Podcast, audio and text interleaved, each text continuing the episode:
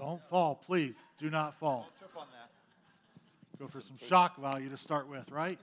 Um, there's, a nat- there's a saying that goes like this If it walks like a duck, if it quacks like a duck, if it swims like a duck, then it must be a duck. Okay, you're with me. Our society has kind of changed, though. Nowadays, it kind of seems like, well, if it walks like a duck, quacks like a duck, and swims like a duck, then you know what? I think it's a pig. So it must be a pig, right?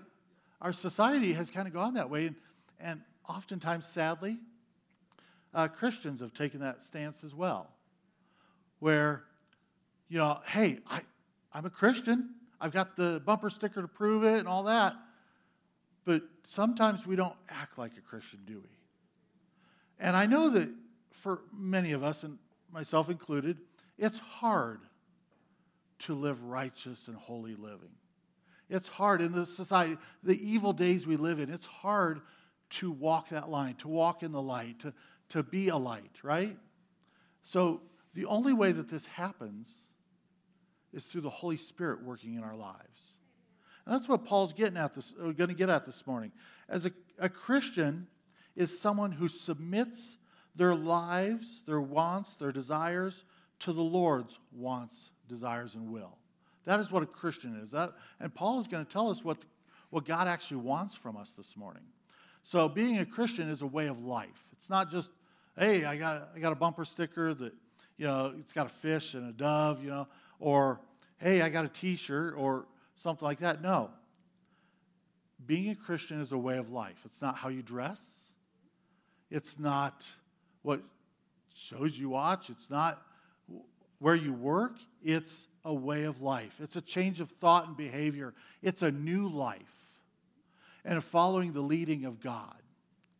God is our master, and it is God who gets to say how we should live our lives, right? So let me ask if we choose to do our things our own way, are we really following after God? No.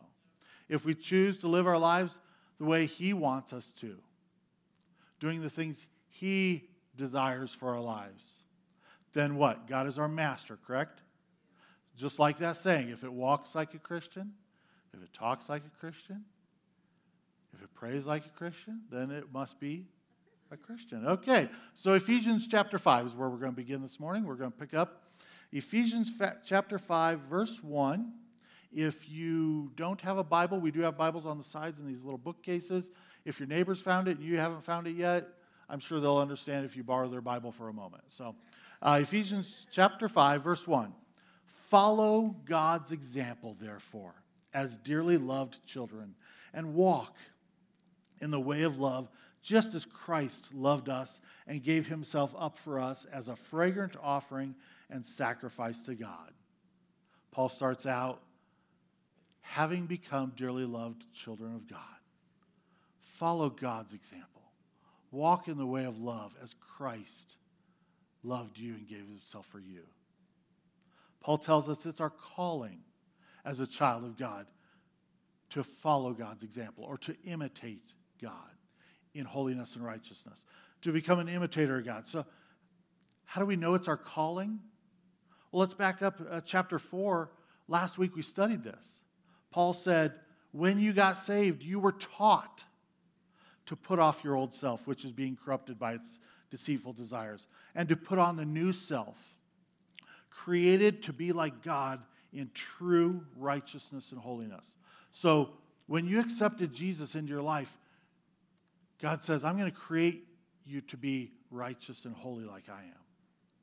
And He sends us His Spirit to do that in our work, in our lives. As Christians, we're created to be like God. And so, excuse me, and so when we're created to do something, it's our calling. That would be our calling to imitate God in these areas. Christians should be known for imitating God in righteousness and holiness. And yet, sadly, a lot of times we're known for what we're against anymore, right? So, but we should be known for imitating God. That uh, back in when Christ was resurrected, after that they were they were called of the way, or or they soon became known as Christians. It was kind of derogatory, but they were little Christ. Oh, that person's a little Christ because they were known for being like Christ. That's what we should be known our old self, our, our sinful flesh, which is corrupted by de- deceitful desires, should be cast off. We should throw it away. Much like you're out doing yard work, and you're mowing, and you're you know digging up the weeds and stuff, and your your clothes they get filthy, they get sweaty. The first thing you do when you come in the house is what? You want to change your clothes, right? This is what happens when we get saved. God's like, oh, dude, you stink. Come on, you need to change your clothes. Take off, take off that filthy rags. I got new clothes for you. And it's righteousness and holiness that he gives us. It's not an instantaneous thing, as we will see. It's, it's a work that the Holy Spirit does in our lives if we allow him to do that. Amen? So think of it this way it's an old mindset versus a new mindset, or an old lifestyle versus a new lifestyle. By casting off our old self and putting on our new self, our desires will be to follow God's example and walk in the way of love as Christ loved us. Now, righteousness and holiness aren't the only two things that every Christian should be known for. Paul does add that we should walk in the way of love just as Christ loved us. See, Jesus went to the cross willingly to die for my sins. These three ab- attributes righteousness, holiness, and love they sum up who God is. And that was summed up on the cross as well by Jesus' sacrifice. Like I said, so often we're known for what we're against and not what we're for, not who we're for. And so I wonder how different our churches would look like. I wonder how different our families would look like. I wonder how different our, our cities would look like if we were known for righteousness, holiness, and walking in the way of love.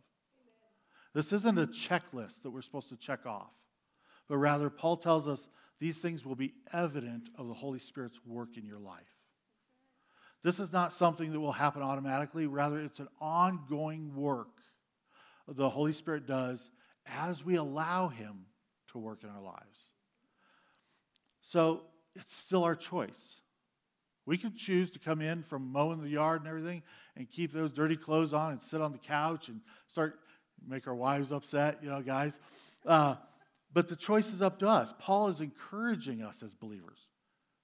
Put off your old self, change your clothes, follow God's example, walk in the way of love. He's encouraging us to do this.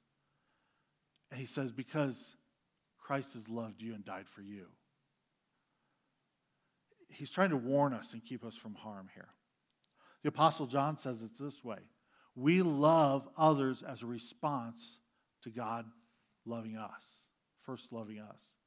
It's like this. If my wife was constantly nagging me to do the dishes, sweep the floor, pick up my clothes that I throw on the floor, would that make me want to do it more? Probably just to get her off my back sometimes, but but I do those things as a response for my love to her. And so as Christians, our response should not be walking back into our own sinful ways. Our response, rather, Paul says, should be to follow God's example and walk in the way of love because he has first loved us. And so, following God's example in holiness and righteousness and walking in the way of love will always come from gratitude. If not, it won't last. It won't, you won't Continue that if it's not out of gratitude and thankfulness for what God has done for you. And I believe some of the reasons why we don't follow God's examples or why we don't see Christians do this today is because sometimes we think more highly of ourselves than we ought, or we've forgotten really how bad of a sinner we were and what God saved us from. The Bible says that while we were still sinning, Christ died for us.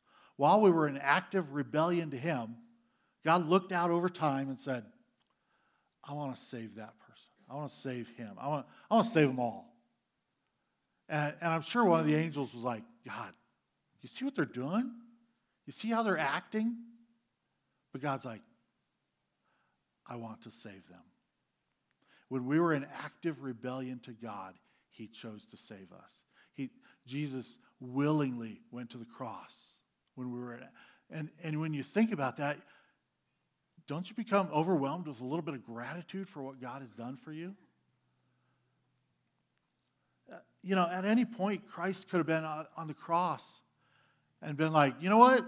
I know how this ends. I know what goes on. I know what John Mark does on this date, on this. Time. I give up. I'm done. I'm not going to do it. It's not worth it. He's just going to turn his back on me at some point. God could have said that. Jesus could have said that on the cross. He could have said, I know they're rebellious people. It's not worth it. I, am going to have to lead them. I'm going to have to walk alongside them. I'm going to have to drag them sometimes, kicking and screaming to, to, to follow me. It's not worth it. Christ could have said, It's not worth it, but he didn't. He goes, I know I'm going to have to drag them kicking and screaming sometimes, but it's worth it. You were worth it. I was worth it. And that should cause some gratitude and thankfulness to swell up in our heart, to cause us to desire to follow God's example. Amen? Verse 3, Paul continues But among you there must not even be a hint of sexual immorality or any kind of impurity or greed, because these are improper for God's holy people. Nor should there be obscenity, foolish talk, or coarse joking, which are out of place, but rather thanksgiving. Paul writes, Among you there must not even be a hint of sexual immorality, impurity, or greed, nor should there be obscenity, foolish talk, or coarse joking, because these are all unbecoming of God's people. Rather, there should be thanksgiving. Unbecoming, that's, that's one of them words we don't use very much anymore. But it's, it's like, I, mean, I don't know, it might be old King James verse, uh, word, but it's like unbecoming. That, that just sounds wow, I probably shouldn't be doing that, you know, type of thing. It, it kind of sounds more stern. But Paul here is being very stern. He said there must not be any hint. He's not just like, hey, guys, don't do that. It's there must not be any hint of these things among you. The, this word must not be a hint even means to be verbalized. So not only should there not be this, should we not be doing these things, but we shouldn't even be talking about doing these things. We shouldn't even be thinking about doing these things. To be caught and to be even to be known for doing these things is unbecoming of Christians. Why? Because in chapter 4, Paul said, I insist on this that you no longer live as the Gentiles do or as the sinners do. For they indulge in this stuff because if you do, you grieve the Holy Spirit of God by whom you were sealed for the day of redemption. These things grieve the Holy Spirit of God. You see, when we continually and deliberately live in a way that is unbecoming of God's people, it grieves the Holy Spirit. In, in, the same way, you as parents know this, in the same way, a loving parent is grieved when his or her child is walking off in a self destructive manner. You watch your child go, you're like, no, don't. And it grieves your heart. This is what happens to the Spirit because He knows that this stuff only leads to destruction. These attitudes only lead to division in churches. These um, things that we're told to abstain from only divide the people of God, they only destroy. Paul lists six actions, both of words and deeds, that are totally against holiness and righteousness and walking in the way of love. Now, his intent was not to come up with a conclusive list, but rather a general list of, of stuff. Price of problem areas he saw in the church that he was talking to. But these things he says to avoid, like sexual immorality. It's not just sexual immorality. This word comes from the word porn, which, and, and it includes the inability to control one's body. But we must take it as Paul is saying stay away from everything that's sexually immoral. Anything. Uh, Paul adds impurity, which quite literally means filth. You know, no one just naturally goes out and says, you know what, I'm going to be filthy today. Or, you know what, I'm going to I'm going to be a sexually immoral person today. I just decided, you know, I think that would work for me today. Nobody does that. No, it starts where? In our mind. It starts in our mind. Jesus said, out of the mouth, the heart speaks. So deeds start with words, which originally started with thoughts. James in James 1 14 and 15 tells us each person is tempted when they are dragged away by their own evil desires and enticed.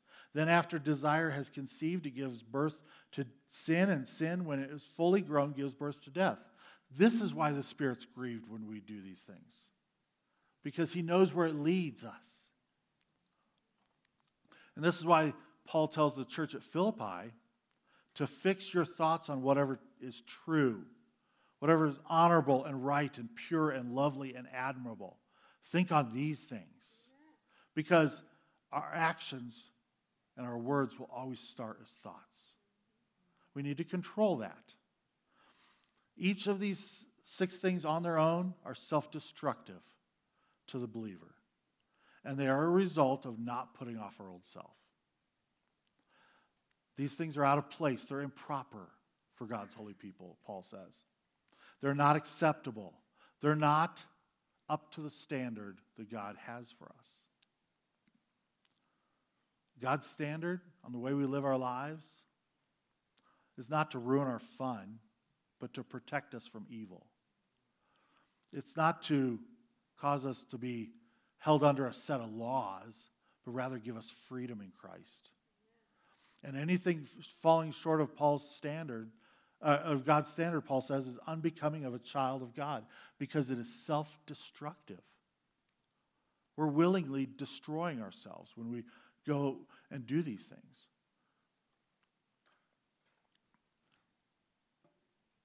It's against the leading of the Holy Spirit when we do these things. We are saying, nope, I've made the choice. I want to do things my way. I don't want to, I don't want to follow the Holy Spirit today. I want to do things my way. That's what we're saying. So, what is proper of a child of God? Gratitude. Paul says, These things ought not to be so, but rather thanksgiving.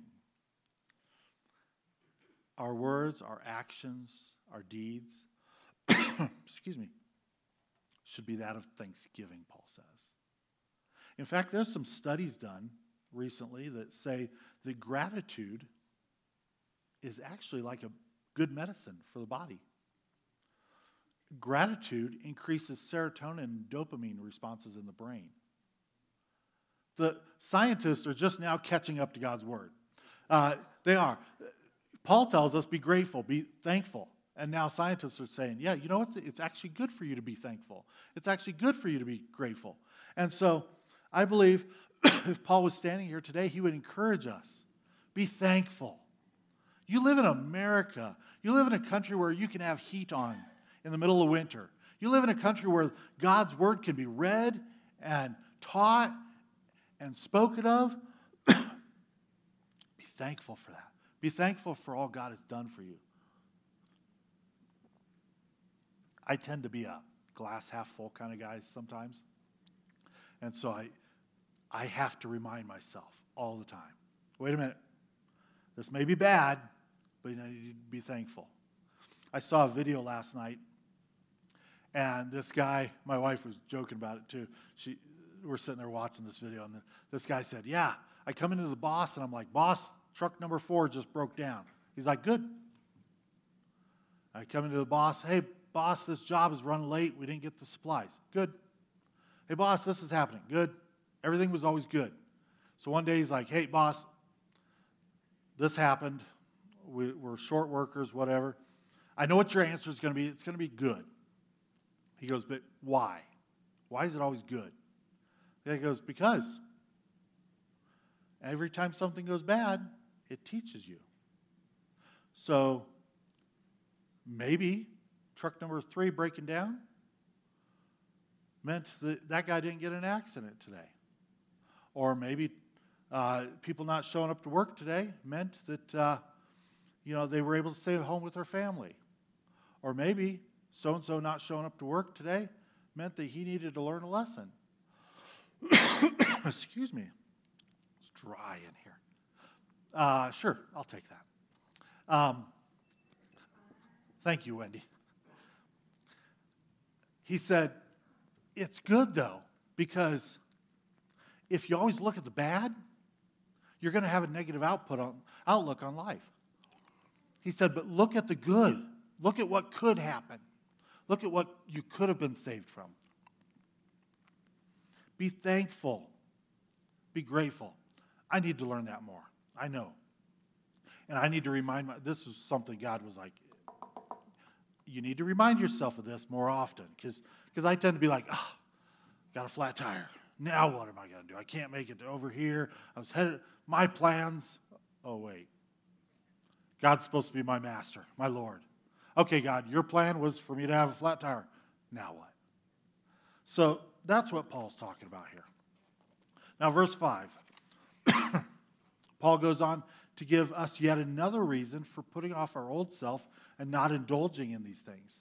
He says, verse 5 For you can for of this you can be sure no immoral, impure, or greedy person, such a person is an idolater, has any inheritance in the kingdom of Christ and of God. Paul warns us that no one who values these sins has any part in the kingdom of Christ and of God because they are an idolater. He starts out, For this you can be sure. Excuse me. Paul doesn't say, You know this because I told you once before. He says, You know this because you were once an idolater. For this you can be sure. I'm going to take a nice big drink here.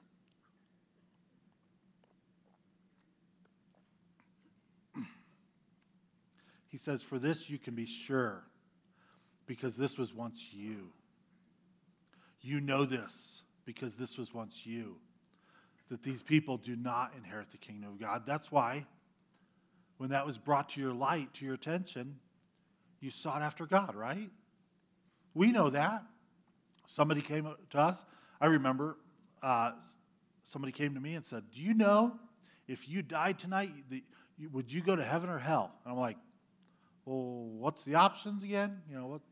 I didn't know. I was a kid. And it was well, hell is a bad place. Let me tell you about it. It was full of fire. I'm like, oh, I don't want to go there. But that was enough to spark an interest into seeking after God in me.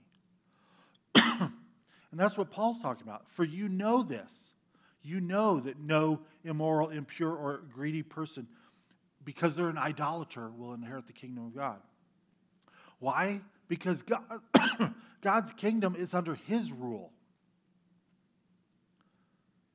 the, anyone or any person who is not under God's rule is not under God's kingdom and cannot have a part of God's kingdom because they're worshiping something else. God says, This is my kingdom. I am to be worshiped. And so Paul says, You know this because you were once an idolater. You were once an outsider who, by faith, he said, through Jesus Christ and his sacrifice, are now a child of God and an heir of his kingdom. What it comes down to is this who or what do we worship? If we worship God, then Paul would say we need to walk in the way of love. And we need to follow God's example in righteousness and holiness. Because we worship God. Because we're not an idolater right? You see, we were all idolaters. We all knew this. But because I placed my faith in Jesus Christ, He has made me an heir to His kingdom and a child. I put myself under His reign, His rule, His authority. And so, what it comes down to is do I worship God or I do, do I worship something else like immorality, impurity, and greed. And that's the choice we have for us. We have that choice almost every day. Do I want to worship God today or do I want to worship myself or something else? We have two options follow, God, follow God's example or follow after the things of this world. And we have to make that choice every day. That's why Paul says to put off your old self, because sometimes for some of us it's a daily putting off our old selves. You know, uh, but one path leads to an inheritance in the kingdom of God, and the other leads to wrath, as Paul tells us, continuing in verse 6. Let no one deceive you with empty words, for because of such things, God's wrath comes upon those who are disobedient. Therefore, do not be partners with them. Paul says, let, don't let anybody deceive you. God will judge evil. Don't even partner with them. Well, thank you, Barry. Yeah, you're choking up there. I am. Don't know why. It's, it's been so dry. I told my wife that it's been dry this year. It seems like it hit really fast. Anyway, um, let no one deceive you. Remember, he's writing to a church here. So we can be deceived. In fact, Paul will later tell Timothy and warn him for a time will come when people will not put up with sound doctrine. Instead, to suit their own desires, they will gather around themselves a great number of teachers to say what their itching ears want to hear. And what this comes back to is who do we worship? Do we worship God? Do we want to hear what He has to say? Or do we want to worship ourselves and the things of this world and just have somebody tell us a good, yeah, it's okay that you do that. It's okay.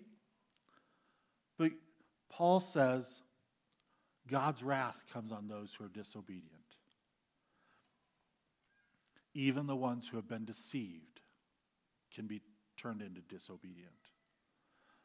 The Lord will punish all those who commit such sins. The Bible's very clear about this. Therefore, Paul says in 1 Thessalonians, anyone who rejects his instruction does not reject a human, but God, the very God who gives you his Holy Spirit. See, even when God talks about judgment and wrath, there's always a way out. He gives us his Holy Spirit. It's that little check in our mind that says, ah, you shouldn't be doing that. You know, maybe don't do that. Hey, maybe put on, some, put on your new self today. You know, maybe you should put off your, you're getting a little stinky here, put off your old self.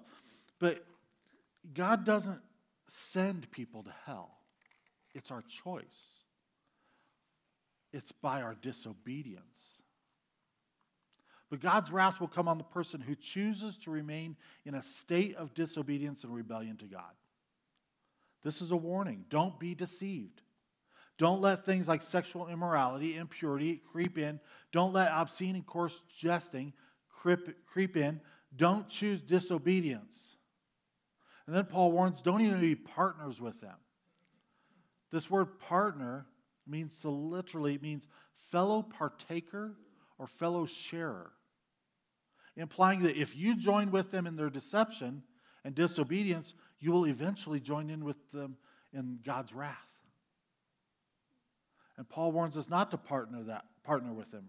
Contrast that with partnering with Jesus. J. Vernon McGee once said that one of the greatest privileges that is given to us is this. If you are in Christ, if you have come to him and accepted him as your Savior, then you are in partnership with Christ. We, we get to partner with Christ. We get to be a fellow partaker, fellow sharer with Christ. That's something to be thankful for. I mean, not God doesn't just save us and be like, okay, there you go. You're, you know, I'll, I'll, I'll build a nice place for you when you're done on this earth. You know, He doesn't do that. He says, I want you to be a fellow partaker in Christ and all the blessings that I've blessed him with and all the, the, the inheritance that is waiting for him. It's waiting for us. The kingdom is, is waiting for us. This life is not all there is. And yet sometimes we get so focused on everything in this life, right? But Paul continues in verse 8 For you were once darkness, but now you are light in the Lord. Live as children of the light. You were once disobedient, but live as God's people, God's holy people. Uh, you see, darkness is choosing evil over good. It's a way of living one's life apart from God. Well, we don't want to do that, do we? After everything God's done for us, after, the, um, after dying on a cross for us, after offering this inheritance with us, after walking through this life with us with His Holy Spirit, why would we want to turn away and turn back to our old self? I mean, I remember what I was like before Christ. I know some of your guys' story. I know what you were like before Christ. You want to return to that? Paul says, don't return to that. You were once darkness, but now you're light. Live as children of the light. Jesus said, I am the light of the world. Whoever follows me will never walk in darkness, but have the light of life. The Apostle John continuing that thought, says, God is light. In him there is no darkness at all. If we walk in the light as he is in the light, he, we have fellowship with one another, and the blood of Jesus, his son, purifies us from all sin. Well, didn't we get saved to be forgiven of all sins? Yeah, so let, let, let's walk with Christ. Abide with him, as John says.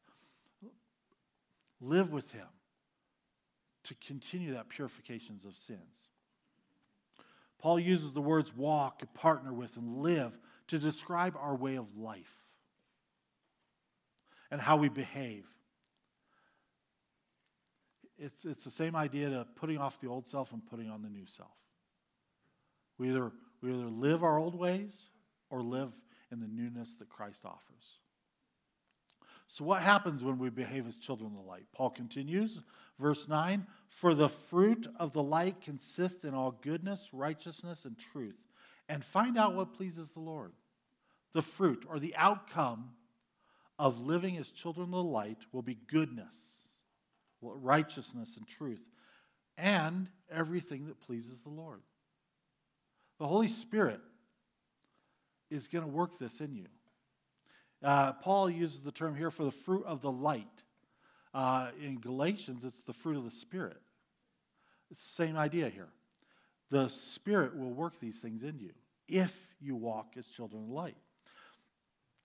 And so, goodness, righteousness, truth, as opposed to sexual immorality, impurity, greed.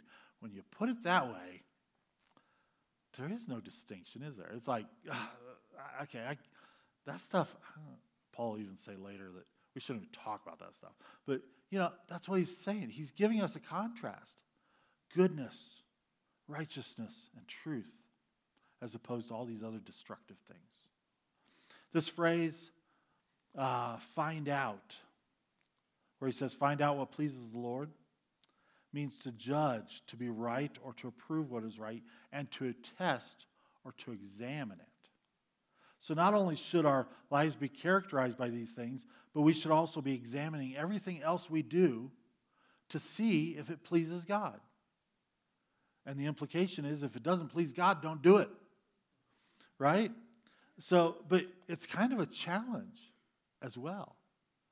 And find out what pleases the Lord. We should be searching, we should be seeking to find out what pleases God. Not out of obligation, but because of out of love that we have for him, a love he's shown us. One thing to note here is Paul switches between using God and Lord when speaking of Yahweh, of God. Because when he uses the term Lord, he literally means master. And intentionally so, because if God has become our master, we should seek to do only what pleases him. Amen?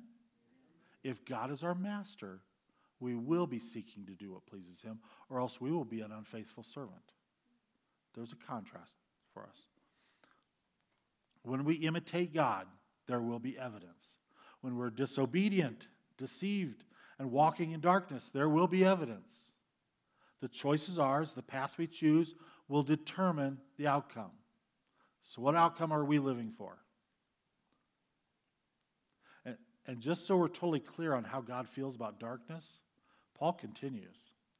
In verse 11, he says, Have nothing to do with the fruitless deeds of darkness, but rather expose them. Have nothing to do. Nothing.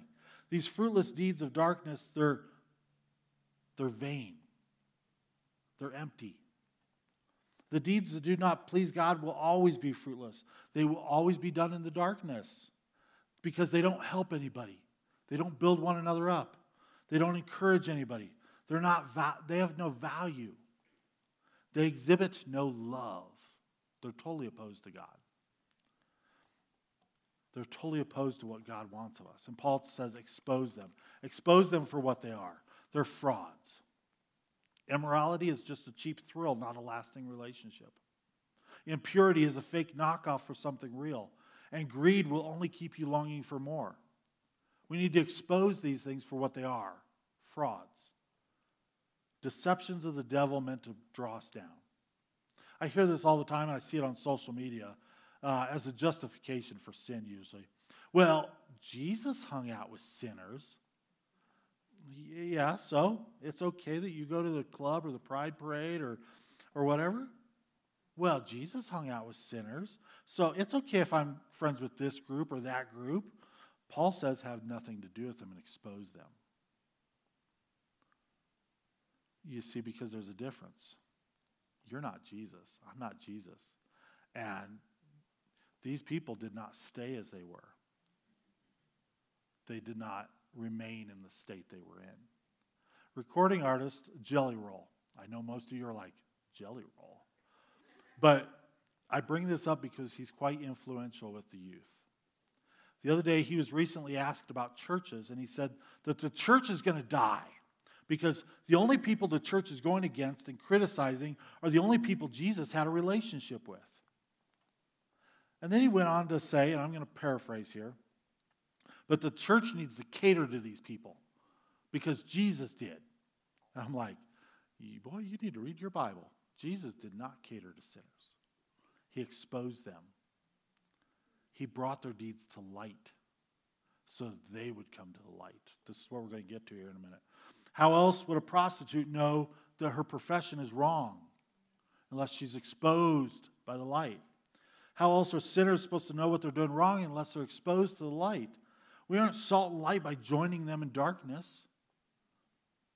We are salt and light by shining the light of God's love into their darkness. Now, some have taken this to mean I need to go stand on a street corner and with some signs, and you know how well that works sometimes, not as much.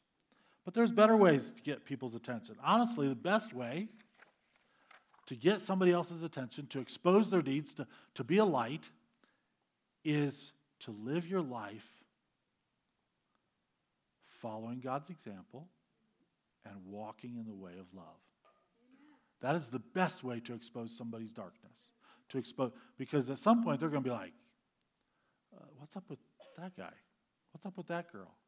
There's something different about them. Something's going on. I don't. I I I used to tell jokes around them, but I don't anymore because I feel dirty when I tell jokes around them. I, I've actually had somebody tell me that.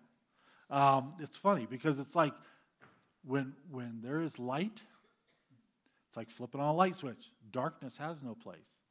And so Paul continues, verse 12. It is even shameful, is shameful to even mention what the disobedient do in, in dark in the secret.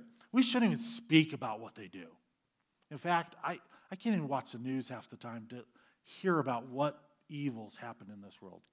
I don't know about you guys, but it, it seems to be getting worse, right?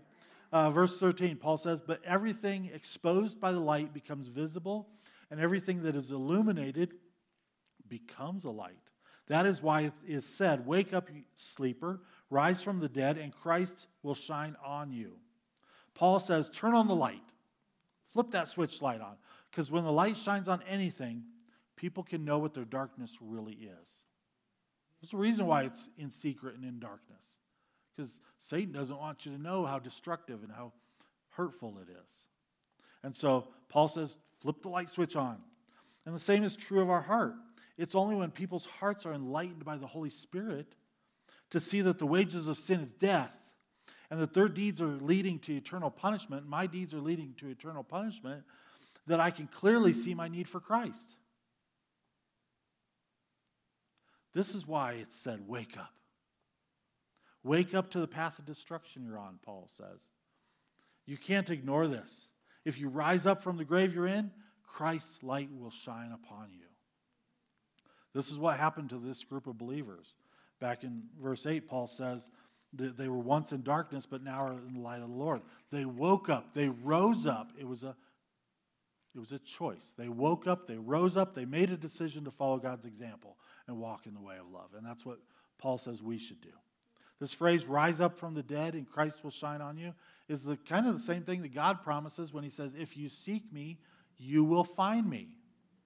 The idea is clear that once our deeds are illuminated and shown for what they really are, we will have to make a decision. We can either continue, now that we've seen what our deeds are, we can continue in them, or come to the light of God, or come to the light of Christ. There's a passage in John where we see this choice laid before us. John says in John 3 19 through 21, God's light came into the world, but people loved darkness more than the light, for their actions were evil. All who hate, or all who do evil, hate the light and refuse to go near it, for fear their sins will be exposed. But those who do what is right come to the light so others can see that what they are doing is what God wants. There's a choice to be made. Even as Christians, we still have to choose. Do I want to put on my new self today or do I want to put on the old self? You know, we get up and we're like, what kind of day are we going to have today?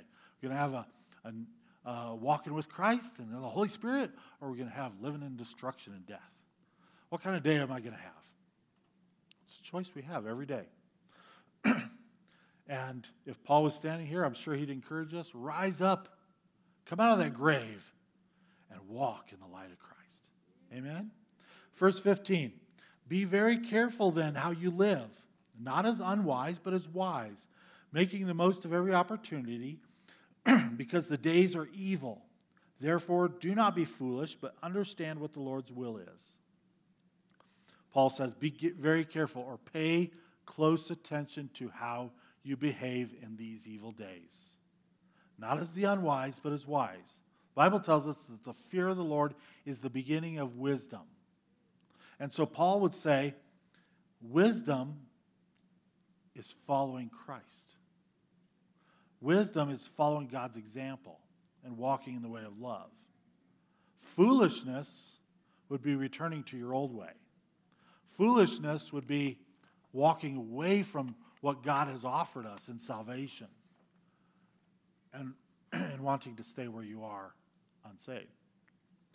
Not like the unwise who failed to develop in this way and are short sighted and blind, as Peter says, forgetting, forgetting that they have been cleansed from their old sins. Uh, Peter says that, sorry.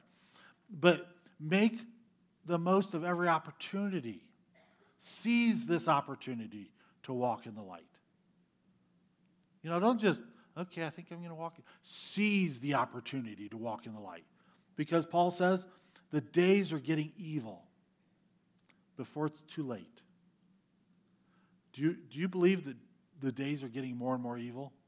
Every day you turn on the news, it's like, I can't believe I just saw that on news. I, I mean, movies 15, 20, 30 years ago, maybe, but the news that's happening, Days are getting evil. And so Paul says, seize every opportunity before it's too late. Evil will not go unpunished forever. You should take every chance you can to walk in the light. Be an example. Why? Paul has given us a contrast here of light versus darkness. And, and he tells us what the demise of darkness is. And so, as Christians, why would we want to continue walking in darkness anymore? Why would we want to continue walking in the ways of evil as unwise people? When Christ has done so much for us, when there, there's so much light for us on this side and so much darkness on this side, why would we continue? I think some of us have been deceived. Some of us have lost our thankfulness, our gratitude for what God has done for us. And Paul wants to remind us to have gratitude, to remember what God has done for us. What is the Lord's will?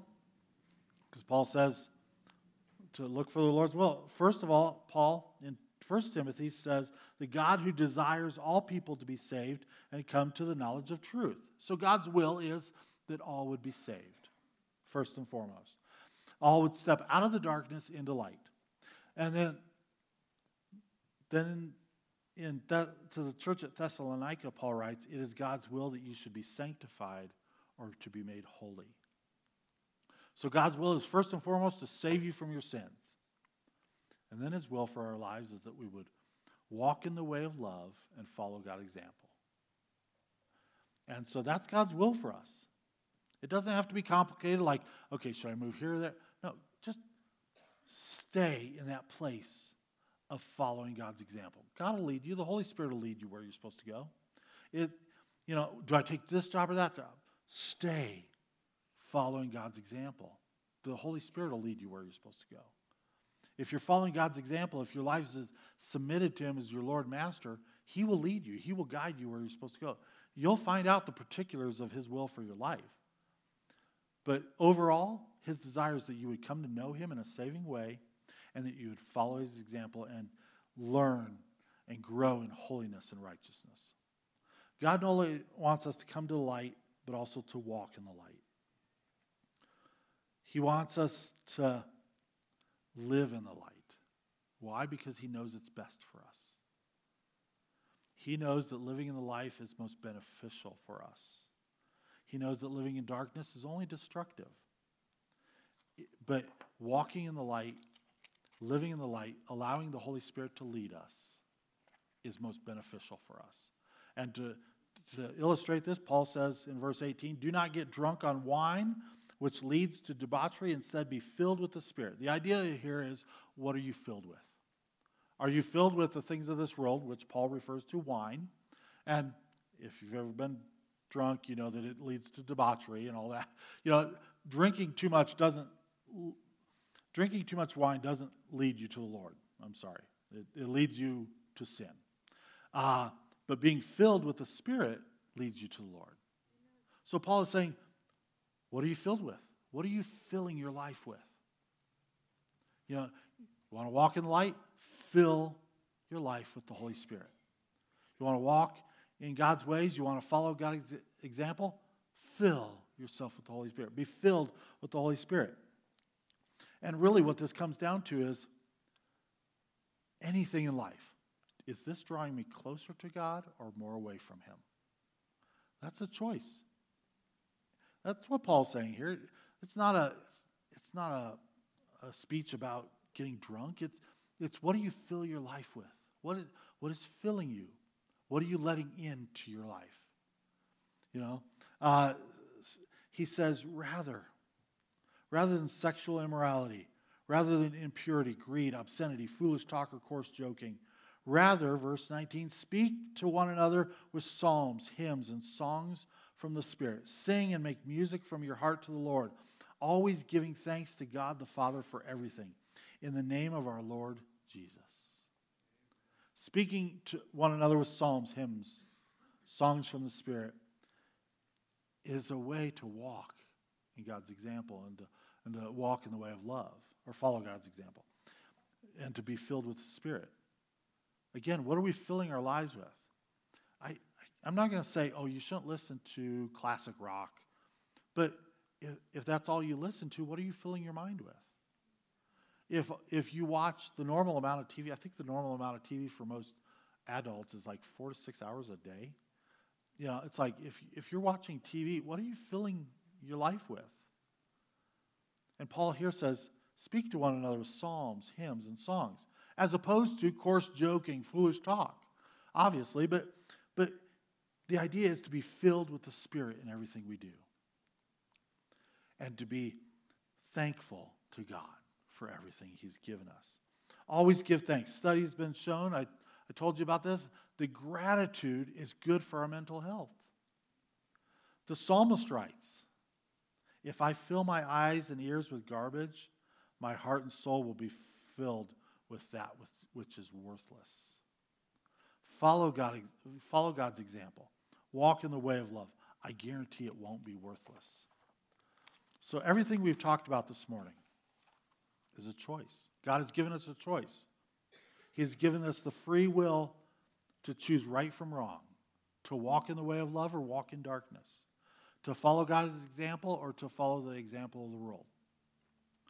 C.S. Lewis once said, Evil comes from the abuse of free will. God has given us free will so we can choose Him. But if we abuse that, then what are we doing? We're going against Him. If we choose to continue in these things that Paul says are bad or unbecoming of a Christian, then we're choosing to walk away from Christ because they're drawing us further and further away from Christ. The, the thing Paul wants to make that I, I felt Paul Paul, the point Paul was making in this passage is choose God. Choose to follow God. Choose to, it'll go better for you. You want a blessed life? Choose to follow God's example and walk in the way of life, in the way of light. If you want your best life now, not saying everything will be good. We, the rain falls on the wicked and the just. The, you know, we, we, in this life, we will have trials and troubles. But you want your best life now? Follow God's example. Walk in the way of light. Amen. Imitate God. Walk in the way of love. Why is it that we allow these other things? Because sometimes we forget what God has done for us. Why is it that, you know, sometimes our lives are characterized by gossip, slander, foolish talk, coarse jesting, and all that? Because we forget what God has done for us. Or we don't think that, oh, it's not that bad. A little here, a little there. A little leaven leavens the whole loaf, the Bible says. A little yeast permeates the entire loaf. And so, Paul would say, don't even let a hint of that come into your life. Put it away, expose it. We all struggle with this. I know that because I struggle with it. Paul elsewhere will write, I do the things I don't want to do, and the things I don't want to do, I tend to do. But then he says, put off your old self and walk in the Spirit. Let the Spirit guide you. When, when I got saved, I, they led me in a prayer. And it, it went something like this uh, Lord, be my, or Jesus, come into my life and be my Lord and my master. Well, I should have known right then what that meant. That means to let God rule in your life. That means to let God lead your life. That means to let God guide your life. And if I meant it then, do I mean it now? And yes, I do. I want God to lead my life. I can tell you, I can lead my life, if I tried, into some weird places, into some dark places. But I know with God in control, I know where I'm headed. I know where God is going to lead me. It's never going to be to hurt me, but it's going to be for my benefit, for my benefit, for my growth. When bad things come, they're for our growth and our benefit. The book of Job, I love the book of Job, and I'm going to close with this. I love the book of Job because Job, though he went through all those things, we can see that his faith in God was so much stronger at the end of the book of Job than it was at the beginning of the book of Job.